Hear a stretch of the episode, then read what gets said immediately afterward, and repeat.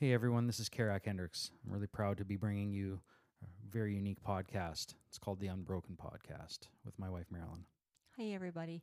So, this podcast is going to be um, the journey that our family went through with um, our kids in regards to mental health challenges. So, we had all three of our kids that have gone through uh, some some problems, and so we just wanted to do a podcast that might possibly help people uh, to not feel alone because it can be a very lonely place to be.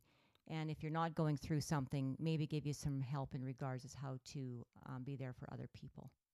Absolutely. There's a lot of really well intentioned well intentioned people out there, but you know it's uh, hard to know where to start and uh, and where to go. So we're going to be telling our perspective from the Central Alberta, Canada, as yeah, as parents, uh, and we're even going to be including the kids at some point here too. So please check it out, Crack Hendricks, the Unbroken Podcast.